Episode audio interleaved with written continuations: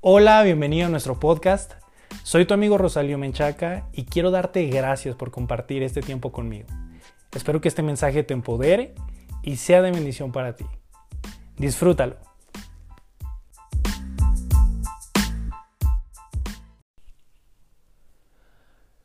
Amigos, ¿qué tal? Bienvenidos a nuestro episodio del día de hoy. Es un gusto para mí el poder saludarlos a través de este espacio. El día de hoy me gustaría compartir contigo un mensaje que te va a ayudar a identificar el potencial con el que cuentas. Y lo más importante, me gustaría tomar un momento para ayudarte a explotar esa riqueza que llevas en el interior.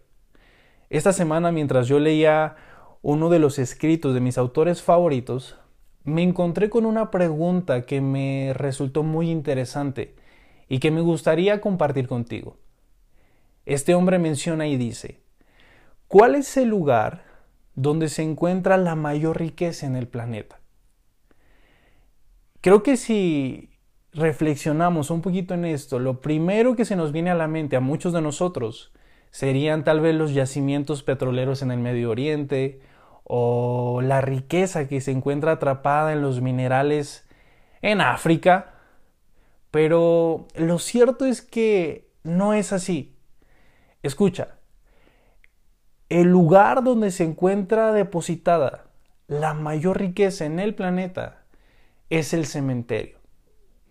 Tal vez te puede sonar algo fuerte, pero lo cierto es que es así, porque enterrados bajo tierra se encuentran atrapados sueños que jamás llegaron a suceder. Ahí abajo se encuentran canciones que nuestros oídos jamás llegaron a escuchar. Yo me pregunto, ¿cuántos libros, cuántos poemas que jamás fueron escritos descansan bajo tierra? ¿Cuántos hombres y mujeres que tenían ideas, sueños, visiones que jamás fueron compartidas se encuentran en el cementerio? Hay un sinfín de inventos que jamás fueron diseñados. Y lo más lamentable es que hay muchos propósitos que jamás fueron cumplidos. Amigo, Entendiendo esta verdad, hoy yo quiero desafiarte a que tú no seas uno más, una estadística más, de las miles de personas que mueren sin haber dejado un legado en esta generación. Sabes, una de las mayores tragedias de la vida es precisamente el hecho de morir sin haber desarrollado nuestro potencial. Yo leía un artículo recientemente donde los científicos en el campo del potencial humano encontraron, escucha esto, que en el ser humano solamente el 10% de sus habilidades son desarrolladas. Eso significa que el 90% de nuestras capacidades están siendo desperdiciadas. ¿No te parece esto una tragedia? Mira, después de escuchar este episodio, tú vas a tener dos alternativas. Por un lado, puedes tomar la decisión de robarle al mundo los talentos que tú tienes, o bien puedes escoger ser parte de ese pequeño porcentaje que explota su potencial y que hace uso de los recursos que se encuentran encerrados en su interior para bendecir a este mundo. En la Biblia tú vas a encontrar un relato que habla acerca del potencial. Mucha gente lo conoce como la parábola de los talentos y fue escrita por Mateo. Y esta historia comienza hablando acerca de un amo que confía una parte de sus bienes a tres de sus siervos. La Biblia dice que conforme a su capacidad a cada uno le repartió una determinada cantidad de talentos. El primero recibió cinco, a otros se le fueron entregados dos. Y la Biblia menciona también acerca de un hombre que tenía un talento. El tiempo pasa, este hombre se va de su casa y eventualmente él espera recibir una ganancia por los bienes que le confió a sus empleados.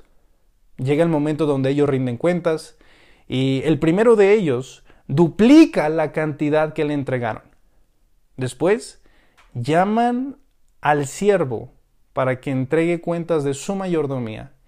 Y el amo lo felicita y le dice, mira, eres un buen siervo, eres una persona fiel, porque duplicaste las ganancias que yo te entregué. Hasta aquí todo marcha a la maravilla.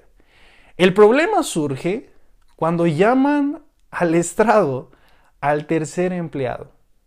Dice que se presenta este hombre y su señor le dice, muy bien, a ver, platícame, ¿qué hiciste con los talentos que yo te entregué? Y la respuesta de este hombre revela la falta de capacidad, la ignorancia, el temor que lo limitó de desarrollar sus habilidades. Le dice, Señor, yo sabía que tú eres un hombre duro. Te lo estoy parafraseando. Sabía que eres un hombre que cosechas donde no sembraste. Así que tuve miedo y escondí tu talento, pero mira, aquí está. ¿Sabes cuál fue la respuesta? Que el Señor Lela le dice, mira, eres un siervo malo, eres una persona perezosa, eres inútil. Sáquenlo de aquí, échenlo afuera. Amigo, detrás de esta historia hay una verdad muy importante. Y es el hecho de que cada uno de nosotros somos responsables por nuestro potencial. Tarde o temprano va a llegar un momento donde vamos a presentarnos delante de Dios y vamos a rendir cuentas por lo que hicimos o dejamos de hacer mientras estamos aquí en la tierra. Es por eso que el día de hoy yo quiero retarte y quiero desafiarte. Yo sé que a lo largo de la vida seguramente tú has alcanzado muchos logros, Eres una persona exitosa que está llena de reconocimientos, pero hoy quiero decirte no te conformes porque aún hay más. ¿Cuántas cosas, cuántas victorias, cuántos triunfos aún no has alcanzado? Muchas veces es el potencial, es el conformismo lo que no nos permite desarrollar a plenitud nuestro potencial. Ahora, ¿qué es eso del potencial? Mm, si lo definimos de una manera sencilla, vamos a encontrarnos con que el potencial es aquella habilidad que permanece dormida. El potencial es un poder que nosotros tenemos pero que está en reserva. Es la fuerza que llevamos en el interior que aún no ha sido explotada. O dicho de otra manera, son los talentos que permanecen ocultos. El potencial es todo aquello que tú puedes ser, pero que aún no te has convertido es todo lo que puedes llegar a hacer, pero que aún no has hecho. Y es hasta dónde tú puedes llegar, pero que aún no has llegado. ¿Por qué es que muchas veces nosotros no alcanzamos o desarrollamos el potencial a plenitud? Esta historia nos enseña primero que el temor es una gran limitante que nos priva de manifestar toda la riqueza que llevamos dentro. ¿Recuerda la respuesta que este hombre le dio? Le dijo, Señor, tuve miedo. Esa es la realidad en la cual se encuentran atrapados miles de personas al día de hoy. Es el temor lo que los limita de alcanzar y de darse cuenta en realidad de todo lo que son capaces. Pero no solo es esto, por increíble que parezca, escucha, uno de los grandes enemigos del potencial es el éxito. A lo mejor te puede sonar como una paradoja, pero es una gran verdad. Hay ocasiones donde el principal obstáculo para que nosotros explotemos a plenitud nuestra capacidad es nuestro último logro. Por eso es que tú nunca puedes sentirte satisfecho con la persona que eres y con lo que tienes hasta el día de hoy. El deseo de Dios siempre es que nosotros vayamos de menos a más, y ese es el proceso y el orden en el cual Él nos lleva en la vida. La Biblia dice en el libro de Proverbios que la vida de los justos, la senda, el camino que nosotros seguimos, debe ser similar a la luz de la aurora. Es decir, que va de aumento en aumento hasta que el día es perfecto. Yo sé que al día de hoy tú has logrado un montón de logros en tu vida, pero quiero establecerte en esta verdad. Aún hay más por alcanzar aún hay más por hacer, aún hay muchas virtudes, habilidades, capacidades y conocimientos que no han sido explotados dentro de tu interior. ¿Por qué? Porque todo lo que Dios creó lo hizo con el principio del potencial. Escucha, todo lo que Dios creó tiene potencial y eso te incluye también a ti. Dice la Biblia en Génesis que cuando el Señor estaba haciendo la creación, Él hizo toda clase de plantas con semillas y árboles que dan frutos con semillas. Las semillas produjeron plantas y árboles de la misma clase, y Dios vio que esto era bueno. ¿Qué nos enseña este fragmento de las Escrituras? Bueno, que todo lo que nosotros vemos ahora mismo comenzó a partir del principio de la semilla. Analiza un momento esto.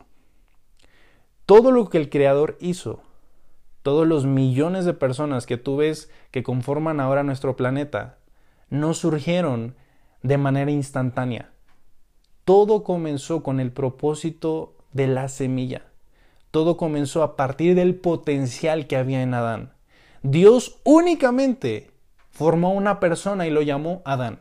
Y después, con el paso del tiempo, Él obtuvo otra semilla de esa persona y los bendijo para que se multiplicaran y llenaran la tierra tal y como la conocemos nosotros hoy. Dentro de Adán estaban atrapados los más de 7 mil millones de habitantes que hoy conforman el globo terráqueo. ¿Qué trato de enseñarte con todo esto? Que dentro de ti existe una riqueza incalculable y que no importa el entorno donde tú te estés desarrollando, las condiciones en las que te encuentres, aún hay una riqueza, hay un tesoro en tu interior que puede ser desarrollado. No te limites y no te conformes, porque puedes hacer más, puedes tener más y puedes ser más de lo que eres en este momento. Te decía hace un momento que muchas veces el potencial no se desarrolla al 100% porque nos conformamos con lo que tenemos. Pero hay alguien acá que necesita escuchar esto. Aún no eres todo lo que tú estás supuesto a ser. Por eso es que no puedes aceptar el estado presente en el que se encuentra tu vida como si eso fuera el final, porque es simplemente eso, un simple estado, es una transición, no es algo eterno. No te sientas satisfecho con tu último logro, porque aún hay mucho más por alcanzar. Tú estás lleno de potencial y eso significa que no deberías ser la misma persona el año que viene de la que eres actualmente. Hoy es momento de que tú tomes la decisión y que hagas un compromiso contigo mismo y que digas, ¿sabes qué? No me voy a ir de este planeta sin antes haber entregado todo lo que llevo adentro. Amigo, quiero terminar este episodio haciéndote una pregunta. ¿Te imaginas qué hubiera pasado si tú no hubieras aparecido en esta tierra? En otras palabras, ¿de qué nos hubiéramos perdido sin tu existencia?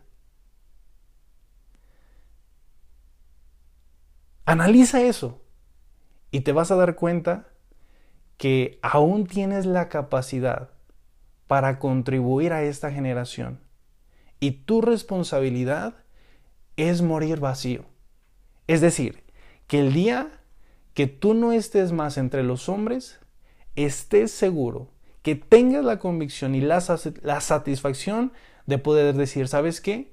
Todo lo que tenía, todo lo que sabía, todo lo que había en mi interior, no me lo llevé al cementerio, lo dejé plasmado en sueños, en visiones, en canciones, en libros, en personas y en organización.